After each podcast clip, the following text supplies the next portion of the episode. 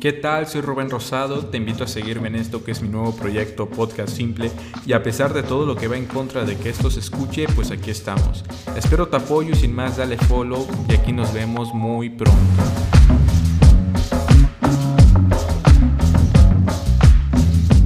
¿Qué onda a todos? Soy Rubén Rosado, este es un nuevo episodio de un podcast simple.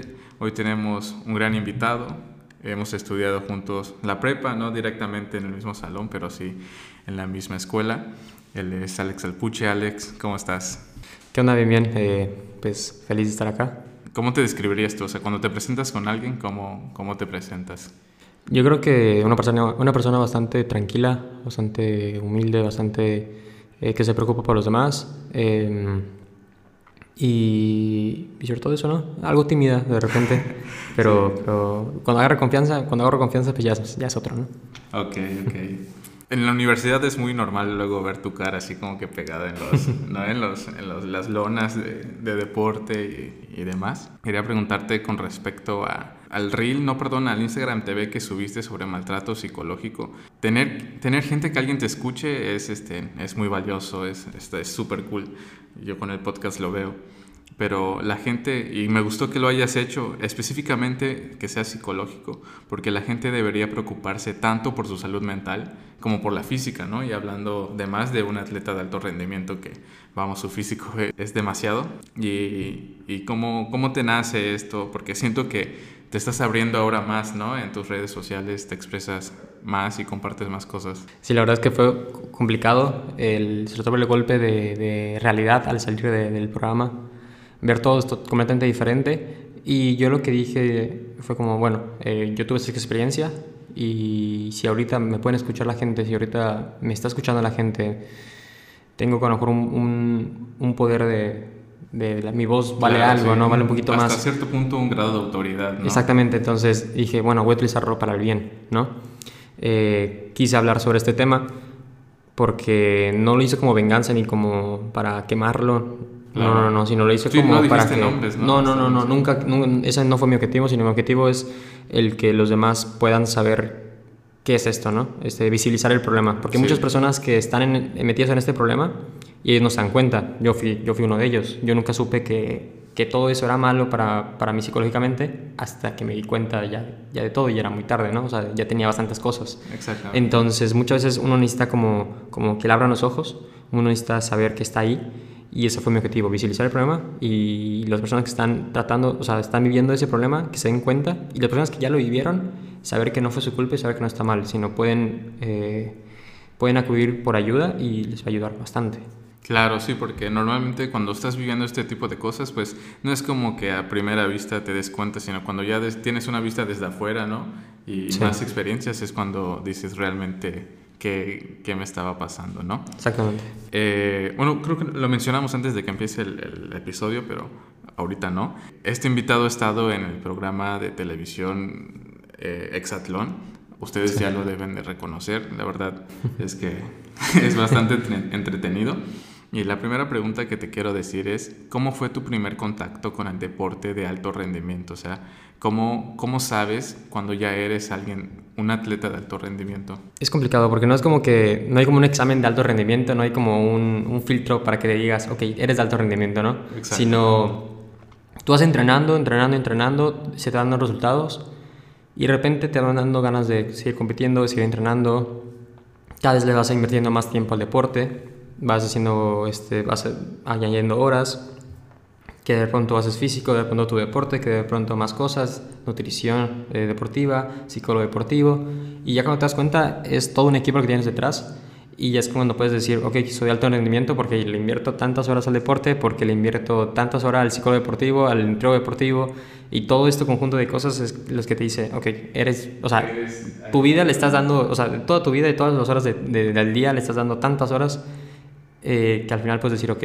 sí, es, es, soy, deport o sea, soy deportista de alto rendimiento. Totalmente, sí. Y, por ejemplo, ¿cómo ves o cómo sientes que, por ejemplo, en nuestro país, que es México, es apoyado el deporte? ¿Qué, qué defectos ves? O... Es complicado. Luego, eh, bueno, al menos mi deporte que no es olímpico, fue olímpico esas eh, anteriores Olimpiadas en Tokio, pero entró como exhibición. Entonces, fue la única vez que ha sido olímpico.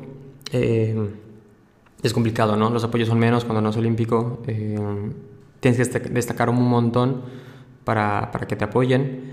Y luego es el- la, la problemática de siempre, ¿no? La problemática. Que como no hay apoyos, el atleta no puede ir a foguearse a, a Europa, por ejemplo, que son los mejores torneos. No puede salir de, de México, justamente, si no es en Europa, pues en América. No puede... eh, muchas veces, o sea, yo he visto cantidad de talentos que como no tienen el sustento económico no pueden ir a algún torneo o no pueden sobresalir. Entonces es triste, ¿no? Sí. De tal forma.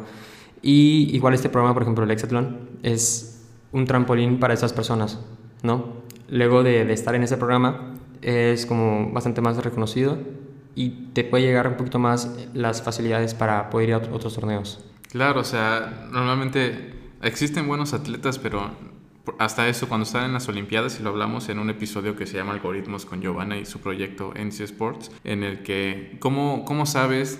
Bueno, está concursando ahí el atleta mexicano, pero nadie lo conoce, me explico, o sea, nadie sabe su Sí. nombre, qué es y cómo llegó ahí. Simplemente ves que los atletas de alguna forma llegaron ahí, ¿me explico?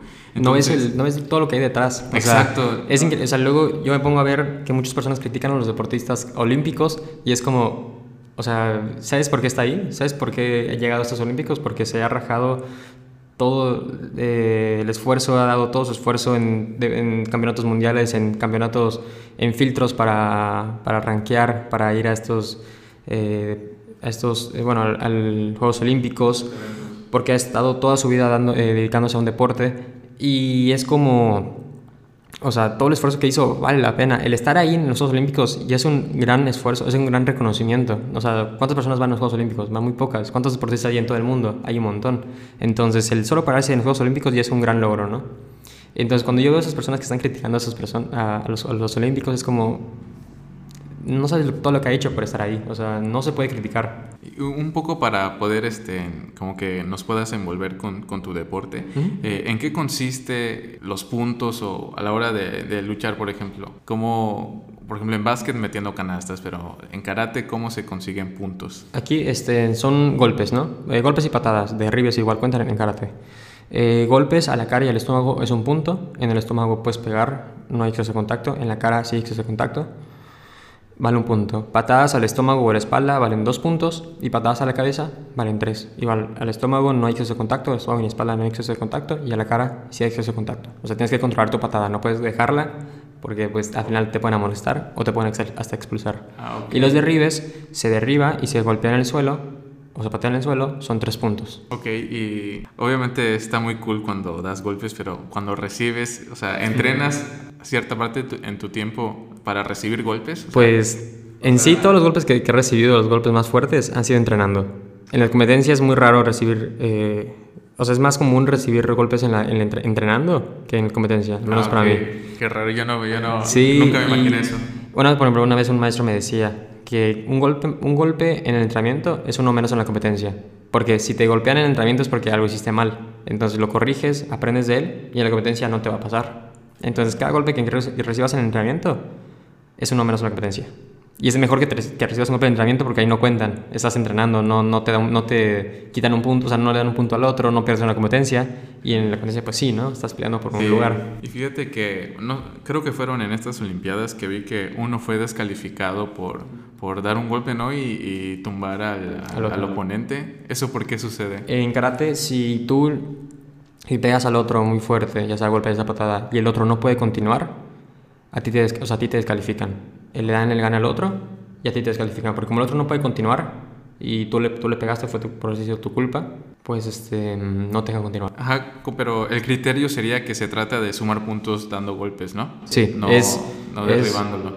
No, exactamente. No es knockout, es este, dar puntos, siempre controlado el golpe.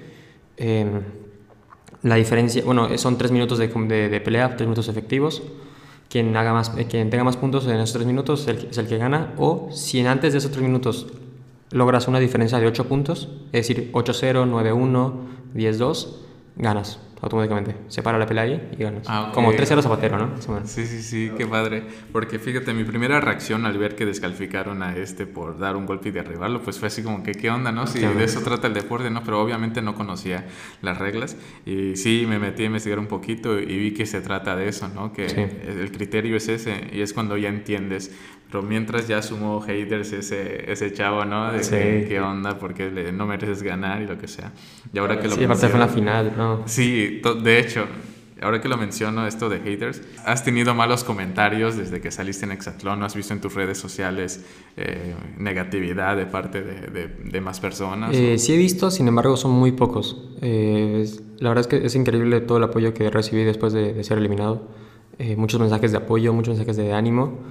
Obviamente siempre va a haber este, algunas personas que, que, que tienen hate. Eh, sin embargo, fueron muy, muy pocas. Son muy, muy pocas que recibo hasta el día de hoy.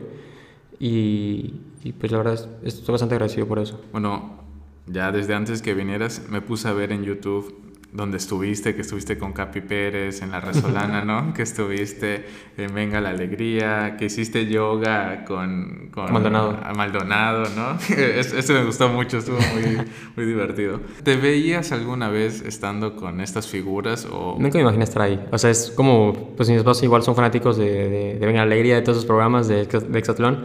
Y siempre los veían, eh, yo luego lo veía con ellos. Y era como, no manches, están en la tele, que esto y lo otro, pero pues uno nunca se imagina que va a estar ahí. De hecho, mi papá me, me logró acompañar a, a, a toda esta gira de medios, eh, yendo a la Resolana, Sí, porque vi que en Venga la Alegría llevaron hojaldritos, Unas, ¿no? Unas eh, bolitas de queso. Ándale. Bolitas de queso. Sí, mi papá las llevó y se las, regaló- las regalamos ahí. Que les encantaron, son muy buenas. Sí, eso escuché. Y este, pues mi papá igual me decía de que nunca pensé estar acá. O sea, nunca pensé estar acá con, con los de Venga Alegría, con el Capi, con Claro. Maldonado, con Al Extremo. Todos esos programas se ven como que muy, muy lejanos.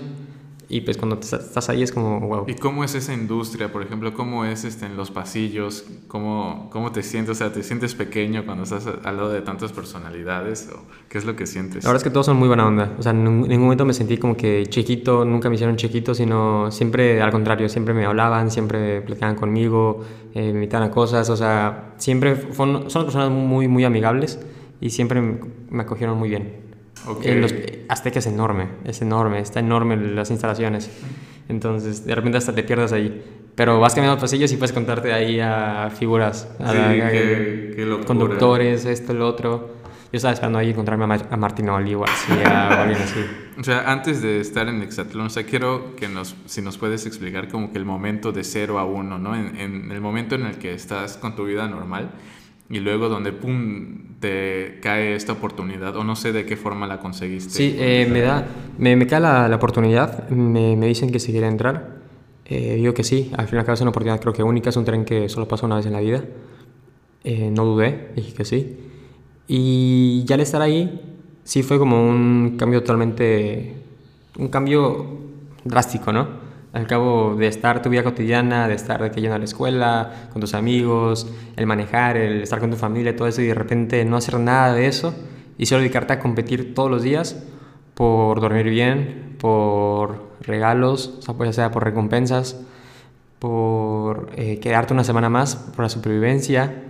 De repente que compites por una videollamada con tu familia cuando anteriormente lo veías todos los días. Claro, ¿no? que le, le quitas el valor cuando lo puedes hacer. Exactamente, ¿no? exactamente. O sea, al fin y al cabo, esa, esta experiencia, esa experiencia que viví, te ayuda a valorar un montón las cosas. Te ayuda a valorar tanto la cama, el agua caliente, por ejemplo, el, el comer bien, el, el estar con tu familia. Porque algunas personas, por ejemplo, que estamos en el equipo, pues a lo mejor ya no vivían con ellos, ¿no? Con su familia. Sin embargo, podías, o sea, tienes el teléfono para llamarles o para hacer una videollamada con ellos. Claro. Entonces, ahí no.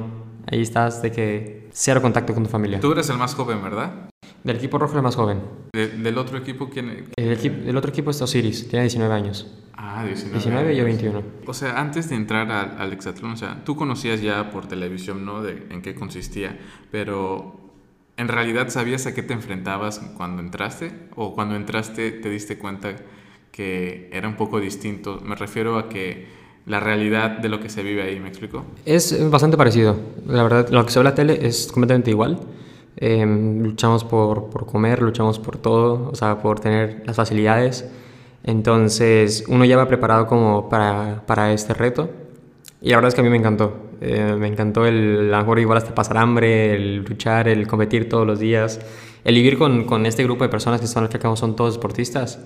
Es muy padre igual, porque al fin que eras como una familia. El despertar Claro. juntos, comer, desayunar, comer, competir. ¿Y a ellos ya los conocías desde afuera? Eh, los ubicaba, obviamente, a Yair, por ejemplo, a Beiseida. Eh, con Dani ya lo conocía, él vive acá. Eh, éramos muy grandes amigos. Bueno, de hecho, ¿Igual es yucateco? él es de Guerrero, sin embargo, vive acá. Est- Ella ha vivido muchos años aquí. Entonces ya es casi, casi yucateco igual. Y pues mis papás se llevan muy bien con, con Dani y con su novia, con Fabi. Entonces, antes, antes de entrar, todas las semanas iban mínimo una vez a la casa a jugar juegos de mesa, a jugar rock band, guitar hero, Ah, a hacer... cool. O sea, iban una vez, a la, una vez a la casa. Cuando era pandemia hasta se quedaban a dormir a veces. Fíjate, desde que saliste últimamente, no sé, ¿has googleado tu nombre en, en Google, vaya? No, una amiga me dijo de que, este, que una vez googleó mi nombre y creo que lo, lo que más buscaba era novia. Algo así, ya puse novia. Ok. Y dije, o sea, pues solo me reí. No- no- yo no lo he buscado, no, no he hecho ah, eso. cool que lo, que lo hicieras. Yo, antes de que vengas, este, en la mañana, me puse a, así a googlear, a googlear tu nombre, pues solo puse Alex el Puche. Y bueno, no sé cuántos resultados hubieran salido antes de que entraras, ¿no? Sí. Pero por lo menos ahorita sí hay bastantes páginas y de Instagram, de noticias, leí tus notas en, en, en distintos periódicos, ¿sabes? Eh, Y en parte de esos me enteré un poco de todo, de, de todo lo que habías vivido ahí. ¿Qué tal? ¿Cómo sentiste la, la convivencia? Bueno, es que a mí me gustó mucho el que hiciste con, con este Maldonado, el, el, la- el yoga, ¿no? Ok, Eh, sí. como- hasta cierto punto vi como la gente que nos escucha estabas intentando hacer, ¿cómo se llama? Saludo al sol, ¿no? Ajá. De poner tus rodillas en tus axilas y levantarte. O sea, como que lo intentaste, lo intentaste muchas veces, ¿no? Sí, no me salía, o sea, este, está, está complicado, se ve medio fácil, pero está complicado. De repente me salía un poquito mejor que otras.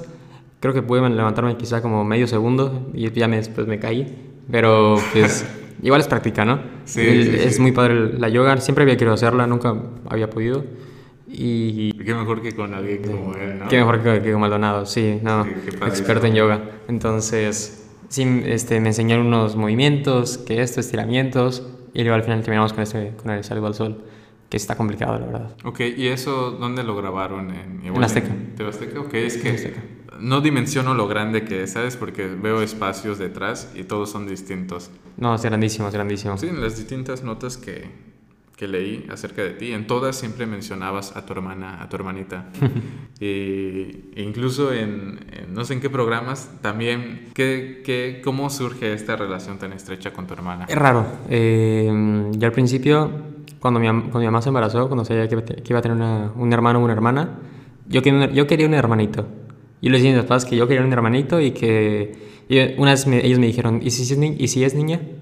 Pues yo le dije, pues lo- la devolvemos. Yo quiero, yo quiero un hermanito para jugar con él, porque este, luchitas, que este y que lo otro, ¿no? O sea, como más, este, eh, pues juegos de, o sea, más de como Sí, ¿no? un, algo un poquito más rudo, ¿no? Claro. Y, y pues de repente mi hermanita nació, de repente fue niña. Eh, de hecho, lo que hicieron mis papás fue este, compraron unas cosas, o de hecho compraron un juego, un videojuego, y no me acuerdo qué otra cosa. Y me, y me dije, mira, ¿qué trajo tu hermanita de regalo? Cuando había nacido, ¿no? Así yo lo pensé como que, no manches, nació con eso en la panza, ¿no? nació con un juego y con esto, no, pues ya la amo, que no sé qué. Y ahí fue como que, como que le empecé a amar, ¿no? Pero obviamente pues era de niño, era un- ella era una bebé y yo, un niñito de cuatro Para- años. ¿Cuántos años se llevan? Yo tenía eh, cuatro. Cuatro, yo igual me llevo lo mismo con mi hermana. Ella tiene ahorita 17, creo. Y ella va a cumplir 17 ahorita el 11 de octubre. Ah, está. Entonces está similar. ¿De qué año eres? Yo soy 2000. Yo igual. No, pues ahí está. 2000 y 2004. Igual. Idéntico. idénticos. Y ya este, pues de repente eh, empecé a estar con ella muy unida, muy, muy, muy unida. Eh, tenemos fotos de bebés, yo cuidándola, yo con ella en la cuna, cuidándola, abrazándola. Cuando fuimos creciendo, pues siempre estaba con ella, eh, jugando, que lo otro. Y como fuimos creciendo, pues justamente esta, esta relación pues se fue siendo más grande, ¿no? Claro, sí, porque los dos maduran y pues ya, no sé, si antes te gustaba jugar con él, ahora te gusta platicar, ¿no? No, y sí me acuerdo que luego jugábamos hasta luchitas juntos, o sea, ella siempre se, se fletaba todo, los juegos que ya se me ocurrían, por más rudos que sean, entonces de que siempre jugábamos, siempre estuvimos un, eh, pues, un montón de tiempo juntos, Y y ahorita ya cuando crecimos, pues ya justamente cambiamos, maduramos, en muchas cosas ya no jugamos quizá este, eh, luchitas o luego jugamos, ella que le encantaban los pet shop, unos, jueguitos, unos muñequitos, siempre luego pues jugaba con ella eso, y era que bueno, ya jugamos luchitas, ahora vamos a jugar pet shop. Y dije, bueno, está bien. Y, y este, pues ahorita ya, ya somos grandes, ya cada, a lo mejor cada quien tiene como sus cosas que hacer. Eh, ya, no, ya no estamos tanto tiempo juntos, sin embargo, eh, juntos físicamente, sin embargo sabemos que nos apoyamos del uno al otro, ¿no? Eh, es literalmente la razón por la que yo, yo me esfuerzo cada día, mi hermanita, es, este, es todo lo, lo, que amo en esta vida, es la persona que más amo, entonces, pues claro. es súper bonito. ¿Qué otras pasiones compartes aparte de, del deporte? Porque vi, vi que mostraste tu, tu pared pintada, ¿no? O sea Está, está cool la pared, ¿eh? Y, vi que tenías seccionado incluso esa pared como entre el realismo, ¿no? Entre sí, sí, sí, como tres partes. Y, y, el cual, donde está como que el, universo, como que era? Ahora como tipo fantasía, como así, como raro, ¿no? Que no, no, sabía yo eso de ti, ¿qué onda con te guste pintar? Sí, eh, dibujaba igual desde chiquito, empecé, empecé, a dibujar, de hecho, lo primero que hacía era Transformers. Tengo, tenía libretas de cuando tenía, ¿qué será? Cinco años, seis años lleno de Transformers. según, yo, Transformers. Sí, así con patas gigantes y, un, y una cabecita súper chiquita. Según yo era un Transformer. Y así empecé a dibujar, eh, de repente pues, me metía más. Fui a clases creo que solo como una semana en toda mi vida. Y ya no, ya no pude seguir yendo. Entonces todo fue como autodidacta. O sea, siempre yo lo hacía, siempre yo aprendía pues con lo que podía, practicando. Eh, me gustó mucho el lápiz. A mí me gusta mucho dibujar con lápiz a grafito. Eh, y todo mi vida he dibujado a lápiz. Cuando, cuando vino la pandemia, yo empecé, bueno, se me surgió esta idea de pintar mi cuarto, pintar mi pared, porque era, era totalmente blanca con, con las letras en japonés, ¿no? Que decía Alejandro. Entonces dije, pues voy a pintarla. Eh, quiero pintar, quiero pintar, quiero pintar, pues voy a pintar mi cuarto, mi pared. Y fue que empecé primero con el, con el Alex, Alex en Graffiti, después pinté la, la, parte negra, la de fantasía, y después y vino lo del realismo. Dije, voy a pintar mis perritas, eh, el amanecer. A mí me encanta, en la universidad aprendí a hacer puntillismo, que es algo que me encantó. Entonces dije, pues quiero hacer el puntillismo, quiero hacer el puntillismo, quiero hacer el puntillismo, y no me lo saqué la cabeza hasta que lo hice. Sí, sí, vi que lo hiciste. Sí, y ahorita pues quiero llenar todo, o sea, toda la pared quiero llenarla de dibujos, de pintura. O sea, no quiero que haya ninguna parte blanca. Ok, y por ejemplo, ¿qué estudias ahorita? Eh, diseño multimedia. Diseño multimedia, ¿en qué consiste eso? ¿Tiene algo que ver con dibujo? Sí, es mucho dibujar. Eh, se dedica más que nada a las animaciones, animaciones 2D, 3D, películas, caricaturas, todo esto, eh, creación de personajes, storyboards, creación de backgrounds, todo este, esto de la preproducción de una película o una caricatura, algo de producción y muy poquito de postproducción. Ah, qué loco. Ah, ¿Tienes algún personaje así original tuyo que, no, todavía no, no entro ese, todavía no, no entro ese, esa etapa.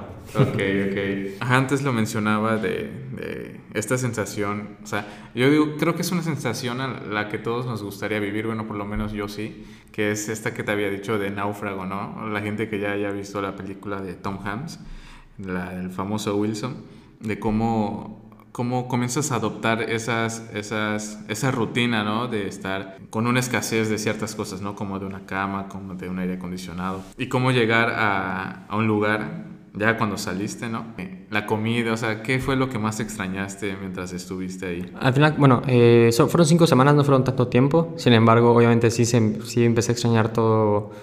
Sobre todo lo que más extrañaba estando en la cabaña era el, el aire acondicionado yo que estoy, bueno, aquí en Mérida, que es casi primordial tener un aire acondicionado. Eso sí lo he notado, ¿eh? Por ejemplo, en el norte, eh, familia que me ha visitado, pues ven el aire acondicionado y se preguntan, ¿qué es eso? ¿sabes? Y dije, pues es un, es un, clima, es un aire acondicionado. Y ahí no tienen, no, ahí usamos calentadores. Yo, no manches, o sea, aquí creo que ni los venden. No, no, no, aquí es súper primordial un aire acondicionado por el calor extremo que hay. Entonces ahí sí me costó a lo mejor un poquito de trabajo, extrañé eso, el aire acondicionado. Luego que yo duermo con aire acondicionado y ventilador. Sí. Entonces ahí sí extrañé eso. Y pues bueno, te digo, fueron cinco semanas, no fue tanto tiempo no imagino las personas que estén cinco meses o lo logren, o sea, logren los ocho meses el regresar, todo lo, cambio, eh, lo cambiado que debe estar tanto su ciudad como la sociedad, como toda la vida, o sea, no sé. es súper complicado. Sin embargo, esas cinco semanas sí noté un cambio, o sea, fue como, o sea, sí extrañé bastante y de hecho regresé y fue como, cuando agarré el coche fue como, oye, ¿cómo se manejaba, no? Ok. Me voy a chocar ahorita. y estas, bueno, ¿qué notaste de distinto aquí en, en la ciudad? Varias co- no sé, no me acuerdo de muchos, no, no creo que en cinco semanas se hayan hecho edificios, quizás solo era por, por mi des- porque era despistado, pero muchas casas o cosas así que veo que cambiaron o, Ok, o, ok. o luego los baches, cuando arreglan unos baches, digo, no manches, o luego veo más baches y digo, no, Sí, ¿por qué las más baches? acabaron con nuestras calles. Con todo. Este, ¿qué ubicación era la de donde fue la competencia? Eh, República Dominicana. República- ¿Y tuviste problemas con tu documentación o algo así? No, no, no, ¿No? todo bien. O sea, qué, qué cool que ya, ya tuvieras toda la documentación, ¿no? sí. Eh, sí, porque imagínate haber querido ir y no haber podido por falta de documentos o algo así. Sí, no, la verdad es que este, todo es bastante tranquilo para ir para allá. Eh, todo súper fácil. Eh, al cabo tampoco era tanto de equipaje, era solo una, una mochilita donde varias cosas primordiales y, y ahí te daban todo lo demás. Entonces, ¿Qué, ¿Qué personalidades de las que conociste tuvieron, no sé, un gran impacto en ti? la verdad es que este, a todos, eh, habla- ahí hablamos de, de, de esto, ¿no? De saliendo, pues que habría que volvernos a juntar, eh, vol- volvernos a ver, o sea, volver a vernos, todo esto. Y sin embargo, las personas con las que más conecté, yo creo que fue con Mario. Eh, con Mario me llevé muy bien. Eh, bueno, con Dani ya lo conocía. Alguien una persona que, que aprendí demasiado fue igual de, de Briseida, que es una persona bastante, bastante directa, bastante... eh, que te dice la verdad sin ningún filtro, ¿no? Claro. Y yo creo que es algo muy importante que todos, todos debemos tener una persona así en nuestra vida, que te diga la verdad, porque muchas veces no, adornamos la verdad para que no hiera a la persona. Sí, ¿no? Como que te dicen lo que quieres escuchar. Exactamente, y a veces, no, a veces necesitamos que nos digan la verdad. Si le estás, eh, si le estás cagando, pues la estás cagando, ¿no? O sea, Totalmente. di qué está pasando. Entonces, Briseida, la verdad, fue una persona que, que igual me ayudó bastante. Eh, Mario me llevé muy bien, con Alan igual me llevé muy bien, con Dani pues ya lo conocía. ¿Existe algún tipo de, de evento, por ejemplo, cuando este concurso termine, en donde todos se vayan a reunir? Pues eso es lo que planeamos. Eh, hablamos muchas veces de a lo mejor irnos a tirar, irnos a tirar de paracaídas o luego reunirnos en la ciudad de- de- del otro. Eh, queremos ir, ir a surfear igual con, con uno del equipo azul que tiene una escuela de surf. Eh, queremos ir para allá, entonces, este... Entonces hay un montón de planes que, que queremos hacer, sin embargo, pues hay falta tiempo, falta tiempo a que salgan todos ellos. Eh, van a ser hasta el próximo año, entonces hay Ah, tiempo sí. para planear igual. Sin embargo, eh, muchas veces quedan solo en, en el aire, ¿no? De que, hoy sí hay que hacer todo esto y no sí, pasa eso nada. es triste. Sí, entonces yo creo que esta vez sí hay que, cuando salgan, hay que, podemos agarrar a todos y decir, vamos a hacerlo, vamos, vamos a, Claro, a ejecu- salir. ejecutar esa... El plan. Bueno, y lo que te mencionaba antes de empezar también, de... Me vi muchas entrevistas tuyas, me vi todos los programas en, en, en YouTube y, y te digo que encontré este de tu, de tu, de tu reel, no, perdón, de tu Instagram TV, ¿no? Ujú. Y este...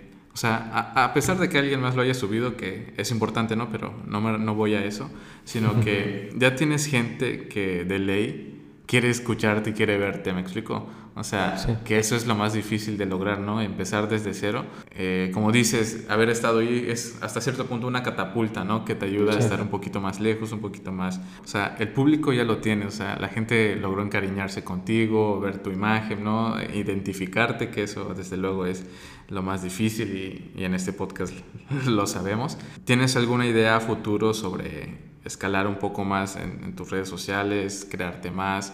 Porque hasta ahorita, ¿cuáles tienes? La gente te puede encontrar en Instagram. Instagram, eh, Facebook y Twitter. Facebook y Más Twitter. ¿no? Son las tres más grandes. Bueno, las tres que, única- las únicas que manejo más bien, ¿no? Eh, sin embargo, eh, sí quiero hacer más cosas. Primero que nada, un, un, una- un objetivo que tengo a mediano y largo plazo es como una, crear, una, crear una tipo de fundación, organización, algo para justamente ayuda de retrato psicológico a los deportistas, a las personas, de, o sea, tratar de ayudar a todas estas personas. Es algo que me gustaría hacer eh, a mediano o largo plazo. Y pues justamente para esto voy a necesitar igual, pues obviamente abrirme un poco más en redes sociales, con este, pues que se me conozcan más, para buscar más a lo mejor patrocinios para crear todo esto, ¿no? Claro. Eh, buscar eh, compañeros, buscar eh, amigos que quieran unirse, todo Sí. esto. Eh, igual, luego hasta una vez pensé de que, ¿y si me hago un canal de YouTube o, luego hasta de Twitch, no solo para streamear tonterías, cosas así, estaría padre. Pero este, quizá, quizá eso sí lo hagan en en un futuro, a corto plazo quizá, pero el que sí tengo de que muy claro que quiero hacer es este, a, la, a mediano a largo plazo, la fundación, organización, fundación barra organización barra grupo barra lo que sea, pero eh, ayudar. Claro, exactamente, aportar eso, ¿no? Sí. Eh, ahorita que mencionaste este YouTube, fíjate, ya con bastantes invitados que han venido aquí, entre tantas cosas que uno quiere hacer, eh, hacer YouTube es una de ellas también, ¿no? Porque tú ves, consumes YouTube y ves que la gente se la pasa bien, ¿no? Que, sí. Eh, y hasta tú mismo sentado en tu sofá dices, yo lo puedo hacer. y la realidad es que cuando lo intentas o lo intentamos, pues dices, sí es complicado, ¿no? o sea, independientemente de no tener el equipo que basta con el celular, de, verte a ti mismo hablar y tú mismo corregirte, o sea, no eres ya desde luego del todo natural, ¿no? Pero sí es un esfuerzo constante. Y, y, de eso hemos hablado demasiado, cómo juzgamos demasiado lo que vemos, ¿no? Y decimos, ah, eso yo lo haría mejor, pero en realidad trata de intentarlo, me explico, porque te vas a dar cuenta que hay más trabajo que, que solo darle clic a la cámara. Sí, hablar es muy fácil, pero luego hacerlo es lo complicado, ¿no? Y al fin y al cabo creo que igual son personas muy talentosas que, que las, personas que están en YouTube son personas muy talentosas frente a una cámara, que saben cómo moverse, saben qué decir, o sea, todo esto, ¿no? Al fin y al cabo es igual grande, es, es muy grande. A mí lo que pasó, por ejemplo, igual con el programa, con este fue de que yo lo veía y era como, pues se ve fácil, ¿no? O sea, no se ve tan complicado. Pero obviamente ya estando ahí, no, sí está complicado. sí es complicado. Entonces es lo mismo para todo. No, sí, yo, yo creo que no podría ni siquiera, este, pon tú que dormir ahí, pasar la noche, sí, pero concursar. Yo, yo sí creo, te digo, abajo tengo un sótano, ¿no? De mi casa, para que se hagan una idea. Y ahí es donde llegan los garrafones de agua que trae el aguador, ¿no? Con solo subirlos, cargarlos y subirlos ya se me está yendo el aire. Y no, sí, considero que es bastante complicado. Pero sí hay incluso otros shows donde nada más es de resistir tantos días, ¿no? Ahí este, eh, durmiendo. No hay que hacer nada físico, sino que más de destreza, ¿no? En, en otros programas. en Survivor, ¿no? Ajá, ahí sí me gustaría, ¿no? O cosas. Sí, pero ahí está luego, está un poco más complicado igual la comida, el dormir. O sea, es, más, es soportar todo eso. No son juegos de circuitos, de, de correr, de quizá y todo eso son juegos distintos de destreza. Sí. Pero el soportar la comida, el hambre, o sea, sí, imagino, sí, o sea, no bañarse, todo eso es, complicado. No bañarse, Igual, sí me, sí me, a lo mejor sí me aventaría a ir, pero, pero estaría complicado. Ok, ok. No, sí es que está muy chido ya tener una referencia de lo que es cada cosa, ¿no? Y, y tú con la Texatlón ya tuviste una... O sea, ¿cuántas personas que conoces puedes decir que han estado ahí, sabes? Son muy pocas y que tú seas una de ellas es súper chido, güey. Bueno, antes, bueno, sin terminar este tema del de YouTube, independientemente si lo vayas a hacer o no, es un consejo que yo le doy siempre a los, a los demás, ¿no? A los que vienen o los que nos escuchan, que por ejemplo este podcast, que lo más difícil es como que creértela, como el que decir, ah, estoy haciendo así, eh, estoy hablando como pendejo y, y, nadie te va a escuchar. O sea, es normal al principio que nadie te escuche, ¿sabes? Ni una persona eh, o sea, tú no te suscribes a un canal que solo tiene un video, ¿no? Porque dices, pues que solo va a subir eso, ¿no? Mucha gente tiene suerte de que cuando sube su primer video lo escuchan demasiadas personas, lo ven, y eso es suerte, es el algoritmo.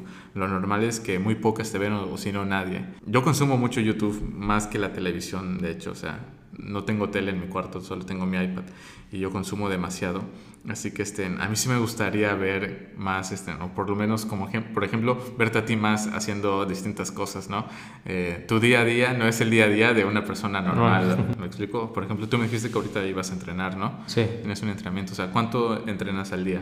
Eh, entreno dos veces al día, en la mañana y en la tarde, ¿no? Entreno más o menos una hora y media eh, en la mañana, hora, más o menos como una hora en la mañana y dos horas en la noche. Claro, ¿y, y dónde queda tu centro de entrenamiento? Eh, yo entreno karate en García Jiménez, es mi academia desde el 2016, fue la, que me acogió después de todo este problema con el mentiro maestro. la, y fue el yo que me ha ayudado a crecer un montón como persona y en karate. Entonces, este, ahí voy a entrenar ya cuando se acerca la competencia o ya cuando hay un objetivo, una competencia clara, pues ya es cuando empezamos a, a meter más carga a la competencia, al entrenamiento, ya es cuando empiezas a entrenar más horas, cuando de repente en vez de entrenar de que que será dos horas al día, tres horas al día, empiezas a entrenar cuatro, cinco, seis horas al día, ya cuando estás preparando justamente para un torneo, ¿no? Mientras tanto, mientras estás como... Ahorita que estoy regresando todavía, eh, pues ahí va poco a poco. ¿Y qué te dicen tus amigos más cercanos de, de esto que viviste? Eh, o sea, ¿hay alguna diferencia o te siguen tratando igual? ¿O cómo se sintieron ellos de ver a, a algunos de sus amigos cercanos en la televisión?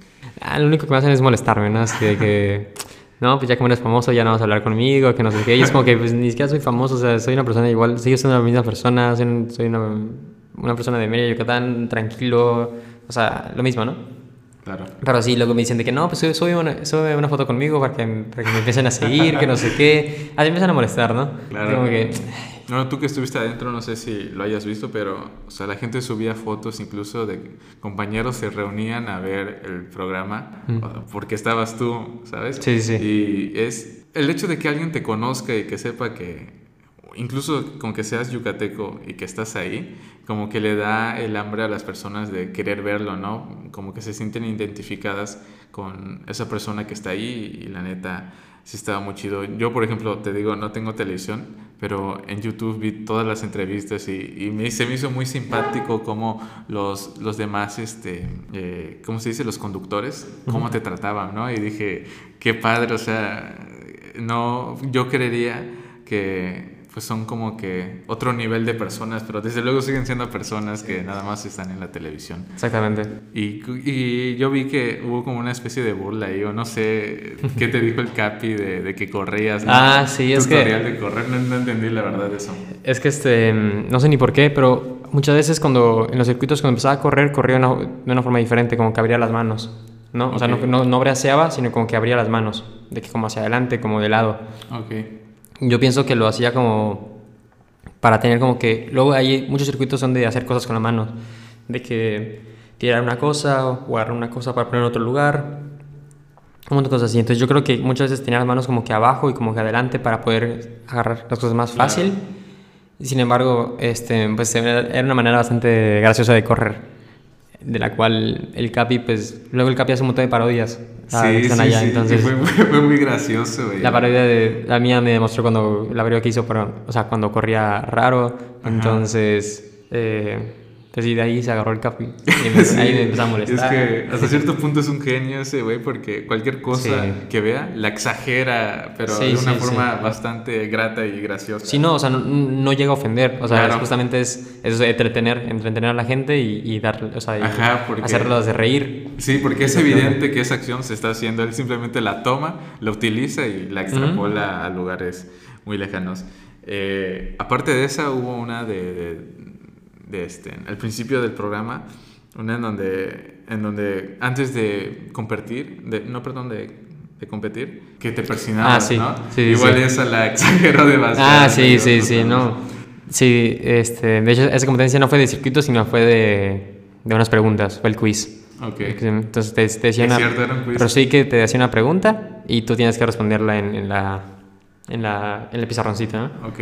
Entonces yo llegué y pues como me persigné así como de igual de manera este, chusca, así de que por favor ayúdame Dios para, para, para Claro, ilumíname sí. con la respuesta, ¿no? Claro. Y ya fue cuando el Rosy que empezó a decir de que no, sí, lo vas a necesitar, que no sé qué, y de ahí ya se agarró el capi para, Ajá.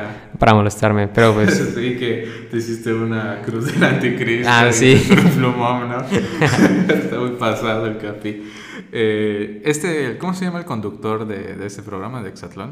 Rosique. Rosique, ¿verdad? eh, ¿cómo, ¿Cómo, bueno, es que tiene una peculiar forma de dirigir el programa, ¿no? Con su Sí. tono de voz y los gritos que da.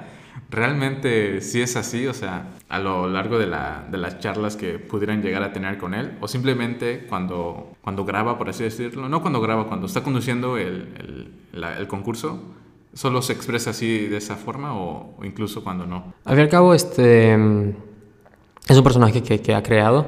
Entonces, cuando está allí, pues justamente se transforma en ese personaje y es sorprendente. Él, hablando normal es muy parecido. Al, al igual es una persona que hablando normal ves que es súper inteligente, que es súper dotada, que es este, una gran persona. Eh, entonces, eso justamente en, en su personaje lo demuestra y lo, eh, lo explota por 80. Sí, sí, sí. Entonces, la verdad, cuando yo escuché a Rosy la primera vez en ceremonia, fue sorprendente. Eh, sí, a mí ya me inspiraba cuando él soltaba sus frases, cuando él hablaba en la sí, televisión. como muy buena oratoria. Sí, demasiada. Entonces, imagínate en persona. En persona es otra cosa igual. O sea, te lo escuchas hablar, eh, decir su frase y es como, wow, wow, qué onda, ¿no? Sí, wow, wow. Me imagino. Pero, ¿y tu cerebro? Que eh, yo leí una nota, güey, en la que te decía, en la que decía que es una forma de, de humildad o respeto, no sé, en tu competencia, algo así cuando te inclinabas y hacías esto, no me acuerdo. Ah, el, el saludo. Sí, cuando me, cuando me, me inclinaba y hacía el, el seiza, se dice seiza. Así se llama. Eh, y rey. El rey es reverencia, ¿no? Ok. Eh, fue esa. De hecho, al principio yo ni sabía qué, iba a hacer, qué, qué celebración iba a hacer. Empecé solo besando la pulsera que era de mi familia, que sí, después sí, se rompió. Yo recuerdo mucho eso. Sí, eh, hice esa. Eh, y de repente fue como que, bueno, pues vamos a hacer algo de karate, ¿no? O sea, al cabo, pues karateca necesito hacer el karate. Fue cuando ya hice el, el saludo. Eh, que solo fue, fue, es, ese saludo se hace al principio y al final de, de, del entrenamiento, ¿no? Igual es símbolo de respeto. Es, el, nosotros lo hicimos en el entrenamiento como para, para justamente saludar al, al maestro, a, los a nuestros compañeros y, render, y rendirle igual como una reverencia a los creadores del karate, a los fundadores del karate, ¿no? Eh, lo hacemos igual como una manera de dejar todo lo que está fuera de... Cuando estás entrenando, estás entrenando. Todos los problemas que, está, que tienes afuera, los olvidas. Entonces es como la transición, como el, el cerrar lo que está afuera y que no abrir influya, ¿no? lo que abrir el entrenamiento. Es como el abrir y cerrar, ¿no? Sí. Eh, hice ese. De hecho, una vez hice igual uno de, de como de, de tirar un arco. Sí, que se fue por, por Mario, que salió eliminado el día anterior y él hacía esa celebración. Ah, okay. Entonces fue como para decirle que pues fue por él. Ah, ok, Ajá. no, así que cool. Todo, todo luego, cobra sentido, ¿no? Después que Sí, y luego cuando salió el Leli, igual quiere decirle al Leli. El problema fue que cuando salió el Leli, el siguiente día no di ningún punto. Entonces no me tocó celebrar. Claro. Y después fue como que, chin, ni modo que haga la celebración del Leli cinco días después, ¿no? Dije, no, ya, ya fue. Claro, Pero sí tiene, o sea, tiene en mente de que, ok, yo ahorita que gane, celebración del Leli, ¿no? Igual como para rendirle tributo, para decirle gracias, ¿no? Ok cuando salió eliminada, entonces el día siguiente. Entonces este, quería hacer eso, sin embargo no, no di punto y, dije, pues ya ni modo, ya, sí, no, ya no se pudo dar. ¿Volverías a repetir esa experiencia? Sí, sin, sin lugar a dudas, sí. Eh, me encantó, fue algo que disfruté demasiado. El pasar hambre lo disfruté, el dormir mal lo disfruté igual, el dormir bien lo disfruté aún más, el competir lo disfruté. Entonces es algo que volví a repetir. Tengo como esa espinita clavada de, de haber dudado más tiempo, de, haber demostrado, de haberme demostrado lo que pude haber logrado ser. Claro. Entonces, sin lugar a duda regresaría. Eh, si se me da la oportunidad, la voy a tomar. Sí, y es que, o sea, usando el, el, ejemplo que tú mismo me diste al principio, o sea, los competidores que llegan a, las Olimpiadas ya es un premio el, estar ahí, ¿sabes? Es un reconocimiento hacia ellos de que hayan llegado tan lejos, ¿no? A pesar de lo que su país pueda decir de ellos. Y lo mismo te digo a ti con haber estado en Exatlón, ¿sabes? El estar ahí, vaya, es, es imaginable el, el, lo que pudieras haber vivido ahí, ¿no? Y nadie más lo va a poder sentir más que tú que, que estuviste ahí. Eh, ¿Qué fue lo primero que comiste cuando saliste de, de Exatlón? Cuando, no sé, cuando ya llegaste, te estableciste de nuevo. Cuando llegué a México, lo primero que comí fueron unos chilaquiles, creo. Llegando a la Ciudad de México. Ok. ¿Okay? ¿Rojos o verdes? Verdes. Uf, yo, soy, yo soy team verdes. Yo igual, team con verdes. huevito, pero no tan cocido. Okay. Así con la yemita aguadita para que se, se moje todo de yema, así. A mí sí me gustan. Y llegando a Mérida, lo primero que comí... Eh, bueno, es que llegué y me, me, recibieron mis papás y mis amigos. Entonces pedimos unas pizzas. ¿En el aeropuerto? Eh, sí, en el aeropuerto me recibieron. Y ya, ya pues fuimos a la casa todos, a mi casa, y ahí pedimos unas pizzas, ¿no? Pero pues eh, yo lo que tenía muchas ganas de, de, comer llegando a Mérida eran una, unas tortas de cochinita. Claro. Unas tortas de cochinita. Una de cochinita y una de lechón. Así para no hacerle feo a ninguna. Claro, claro. Y es que, es que me imagino el, el, no haber comido todas estas cosas, incluso la pizza de la que ya estabas aburrido antes de irte. Cuando sí, llegaste te la disfrutas. La, gloria, ¿no? la disfrutas un montón, dices, no manches, porque pizza ya no, ya, ya no te vuelve a hacer menos, ¿no? ya no te vuelve a hacer menos. Y, y hasta cierto punto hasta es, es importante que estas cosas sucedan porque te hacen recortar el, el, pues lo que vale en realidad, ¿no? El, valor de todo. La comida, ¿no? Quedamos por hecho muchas veces que, como dijiste al principio, de que podemos hacer una videollamada con nuestros padres, que podemos hablarles, podemos verlos, ¿no? Acostarnos en nuestra cama. Y, en, y anteriores episodios aquí también lo habíamos mencionado que, que son las cosas que esperas que nunca te falten. Y hay personas que le faltan. Y hay personas Entonces, sí, y uno no lo valora. Entonces, es, es, eso, ¿no? El de repente, pues si ves con tu familia el despertar y decir, pues voy a desayunar, voy a comer, voy a cenar, porque pues tengo mis papás, ¿no? Entonces, empiezas a hablar todo eso, el no estar con ellos y, y pues justamente luchar por todo esto, el, como dices, el agua caliente o tan solo el, el, agua, ¿no? Hay personas que ni siquiera tienen agua para bañarse, agua ni para tomar ni para comer, eh, o sea, no tienen comida, no tienen un lugar donde dormir, eh, un techo, o sea, con todo esto, sí empiezas a hablar todo, todo, todo. Claro. Entonces, sí. te ayuda un montón. Te hace mucho crecer como persona. ¿Lo que te ha pasado después de, de Exatlón, lo has visto positivo o hay algunas cosas negativas? No, la verdad es que todo positivo, todo muy, bastante positivo. Eh, al fin y al cabo me ayudó como, a, como, como, te había dicho anteriormente, como a dar un, un, un salto a, a, un salto a más, o sea, no sé, a otro escalón. Claro, es, es como un algo... catalizador que aceleró. Sí, sí, es una catapulta, te catapulta a otra cosa, ¿no? Obviamente quiero canalizar todo esto en algo bueno, ¿no? Como te he dicho. Entonces, todo es positivo. No, no recibo ningún, ningún trato mal ni nada malo. Entonces, ahora sí, hasta el momento todo ha estado muy bien. Wow, qué, qué padre que, bueno, la gente que nos escucha, alguien de nuestra generación haya estado en algo tan grande, en un proyecto tan grande como lo que es Exatlón y aparte de la vida que ya nos contaste de, de deportista de alto rendimiento que a veces, igual en otros capítulos lo hemos dicho, que quizás a veces no comprendemos, ¿no? Como que los sacrificios o las cosas por las que pasa un atleta y sobre todo sí. aquí en México, Latinoamérica, de hecho, de sí. lo difícil que es, ¿no? Por ejemplo, yo me acuerdo igual eh, la graduación de prepa, que yo no, yo no fui a la graduación de prepa porque me fui, me fui a un torneo. Creo que la graduación de prepa que tuvimos. Sí. Este, pues yo no, a esa yo no fui.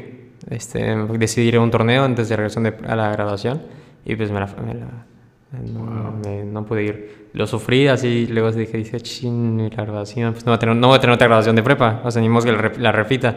Entonces, este, sí me dolió bastante ese momento, pero pues al cabo son sacrificios que haces. Sí, y, y, es que yo recuerdo a ti, no sé si fue en prepa o en la universidad o en ambos, que siempre vendías cosas, ¿no? Para poder recaudar, mm. este, no sé, fondos, ¿no? Para, para sí. ti. Y, y, y, te digo, cuando me dijeron que estabas en Exatlón, yo justamente se me vino esa, esa, ese recuerdo a mi mente que te recuerdo eh, vendiendo chocolates, ¿sabes? Y dije, a la madre, y ahorita está ahí, ¿sabes? Sí, sí, qué, sí. Qué cool. Vendía chocolates, sí me acuerdo, en la prepa, vendía chocolates para ir a torneos. Sí, sí, sí, yo, yo me acuerdo mucho. Eh, no sé, ¿hay algo que le quieras decir a la gente que, que nos escucha? Eh, pues nada, que este que confíen en uno mismo, igual es algo que me costó bastante trabajo ahí, que confíen en uno mismo y que no se callen nunca los problemas que tengan. Sí, y esperemos que si lleves a cabo todos estos proyectos que ya nos mencionaste y, y, los que ni se te hayan ocurrido también planteátelos a ti mismo que como, como bien dices ya estás catapultado, entonces aprovecha todo, ¿no? Sí, todo este momento. Todo este, este momento. Para bien. Y, hacer de que dure más. ¿Alguna red social a la que los pueda dirigir? Claro, eh, Estoy en Facebook como Alex Alpuche con espacio y en Instagram como Alex Alpuche sin espacio, todo junto. Okay. En Twitter como Alpuche y bajo Alex y ya.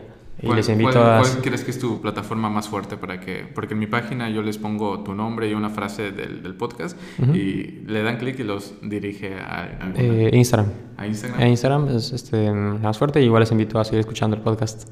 Okay. Los diferentes podcasts, igual los anteriores episodios y todo.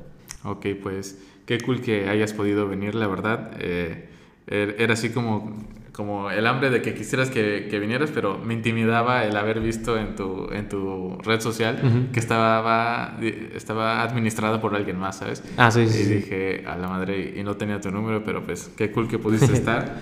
¿Qué tal? Soy Rubén Rosado, te invito a seguirme en esto que es mi nuevo proyecto Podcast Simple y a pesar de todo lo que va en contra de que esto se escuche, pues aquí estamos.